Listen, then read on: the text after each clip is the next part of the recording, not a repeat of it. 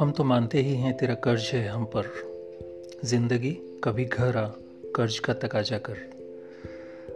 राही मासूम रजा की इन पंक्तियों के साथ प्रस्तुत है आज का कार्यक्रम। मैं नरविजय यादव आपके लिए लेकर आया हूँ। कविताओं, कहानियों, किस्सों, अनुभवों का खजाना। तो चलिए शुरू करते हैं। आकाश का ये जाल चलो उठ के तोड़ दें। तूफ़ान आंधियों की दिशाओं को मोड़ दें। धरती के दुख को देख नहीं जो पिघल सकें, उन बादलों को मुट्ठी में कसकर निचोड़ दें।